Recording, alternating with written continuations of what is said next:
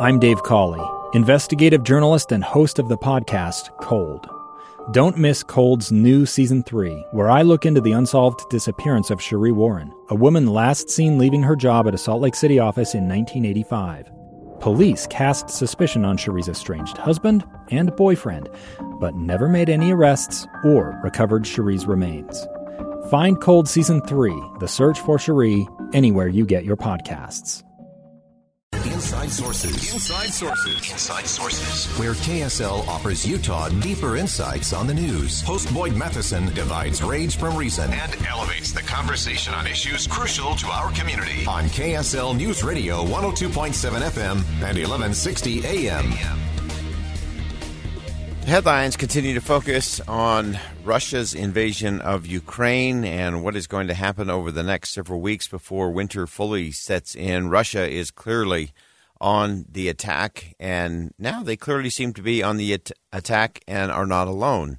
Iran and Iranian drones, of course, have been used in recent attacks on the capital city of Kiev.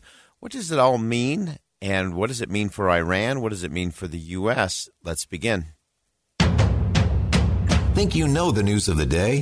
Think again. So, as the headlines have been reporting, the kamikaze drones that we know Iran has been providing to Russia uh, are now also getting uh, Iranian assistance on the ground. It's believed that there are uh, troops who are expert in that, so sort of technical support and guidance training.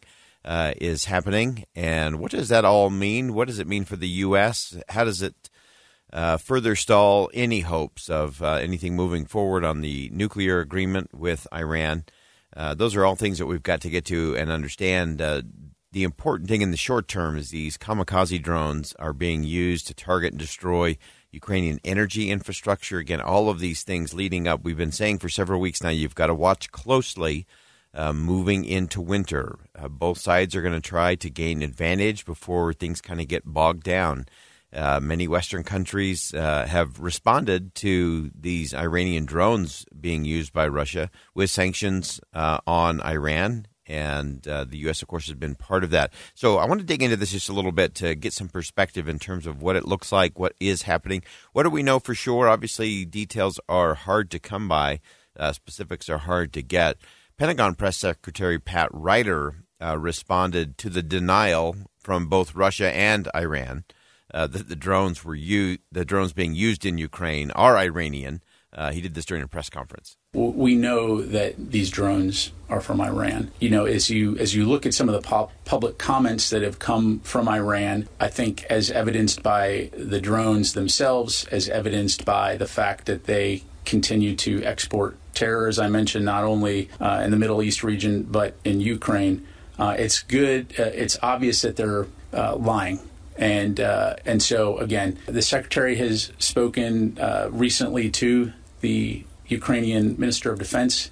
He's spoken to uh, our partners and our allies about what it is that we can continue to do to support Ukraine uh, in areas like air defense. Uh, we'll continue to have those conversations, not only on air defense, but what other capabilities the Ukrainian forces need uh, in the days ahead. Uh, but again, it's just indicative of the kinds of rhetoric that you hear coming from Iran and from Russia, uh, trying to say that these are, are not Iranian drones when they clearly are. And they clearly are saying these are not the drones you're looking for. They are clearly Iranian drones. Russia and Iran are both denying that. Uh, National Security spokesman for the White House, John Kirby, appeared on MSNBC today, just a few hours ago. He was asked about the scope of the Iranian support, uh, not only in terms of, of the drones themselves, but technical and training support. Uh, here's John Kirby's response. Right now, we assess that this is technical support and training. Uh, it's a relatively small number. Uh, I, I, uh, I, think I'm going to leave it at that. Just a relatively small number of, uh, of Iranians that are on the ground. They're in Crimea. Um, and we think that part of the reason they're there is because the initial shipment of these drones uh, led to some operator and equipment errors that the Russians were having trouble with in terms of using them uh, and being able to operate them, having some system failures. and so the Iranians went ahead and and flew in some of these uh, tech support and trainers. But this is the clear evidence uh, that Iran is right now on the ground involved, engaged in the war in Ukraine. So, very clearly, uh, I think the U.S. is coming out as well as allies around the world saying, look, there is no question that Iran is helping Russia, uh, that they do have people on the ground in Crimea, interestingly. Uh, again, something that uh, many Ukrainians feel was the start of the war back in 2014. Uh, many Ukrainians just feel like that's when it really all began when uh, Russia illegally annexed Crimea back in 2014. And so this is an escalation of that. Uh, it's also interesting to me to to think through what that actually means for Vladimir Putin. Uh, to think that in order to maintain uh, his efforts in a, a, war and an invasion, that he has to turn to the Iranians for help. Uh, that were it not for these drones and for the training and support that's coming from Iran, uh, there's really nothing that the Russian army has done that has been effective uh, in terms of their objective of of taking that uh, that over. Uh, so to me, that's a really interesting component to this is the fact that Vladimir Putin has had to turn to the Iranians uh, as a key ally and partner, as someone that he needed their help. Uh, that's an interesting thing for Vladimir Putin to uh, to be thinking about from a mindset, psychological standpoint, for sure. Kirby was also asked about the U.S.'s position, where the United States would be in terms of further support for Ukraine. Again, we've talked about heading into winter uh, with much of the country's energy infrastructure now under attack by many of those drone strikes. We are working hard uh, with allies and partners to see what we can do uh, on the energy front uh, to support uh, Ukraine. Uh, they have been uh, weathering this pretty well so far and trying to get their power back online. the majority of the country does have power, but certainly this is a concern, and we, we're, we're working closely with President Zelensky and his team to see what would be needed going forward as we get into a what is likely to be a, a very cold winter here for much of Ukraine. Uh, very interesting. Uh, Kirby mentioned President Zelensky, uh, who said uh, yesterday that the Russian forces have destroyed about 30% of Ukrainians' power stations since October the 10th. Uh, so, just about a, an 11 day window there that uh, a lot of that has been destroyed. That's going to be a problem moving into winter. What the U.S. does in terms of being able to help, whether that's more air type support of things they can do to shoot down uh, those drones and those missiles that are coming across from Russia. Uh, U.S. officials believe that Iran uh, may have deployed, again, a lot of this military per, uh, personnel and assistance uh, because the Russians uh, were not familiar with the Iranian made drones. And they were having problems, as John Kirby indicated, that they were struggling to operate them efficiently or effectively uh, and that was leading to uh, a lot of those uh, going down in places where they weren't supposed to go down.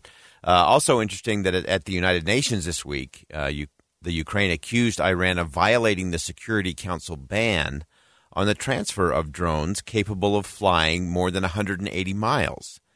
Uh, Britain, France, and the U.S. strongly backed Ukraine's contention that the drones that Iran has been providing to Russia uh, were there in violation of this 2015 UN Security Council resolution uh, that endorsed the nuclear deal between Iran and six uh, other nations, uh, but that this component to that agreement, again from 2015, was that there would not be uh, any drones that could go beyond that. Clearly, the uh, Iranian drones that are being flown from by Russian forces into Ukraine clearly extend well beyond what is restricted in that agreement. Uh, and so that's really the test of, of all of this. Uh, and what will the U.S. do? How do we support Ukraine, uh, especially rolling into the winter? And what does this mean to that dynamic? One, the fact that Russia has had to turn as their only source to go to Iran I think that's something interesting to watch and to think again about beyond the headlines of all of this. What does the Russia Iran connection mean? And what does it mean for the rest of us? What does it mean in terms of the Iran nuclear deal? Those are all things we're going to continue to think about beyond the headlines. Two years ago, Americans watched in horror as a crisis unfolded at the Kabul airport. There's desperation and anguish. More than 80,000 Afghans have since arrived in America but this story is still unfolding. I'm Andrea Martin. In my new podcast, Stranger Becomes Neighbor, we'll find out what happens to these new arrivals in our communities. Who would help our newest neighbors? Follow us at kslpodcast.com, Apple Podcasts, or anywhere else you listen.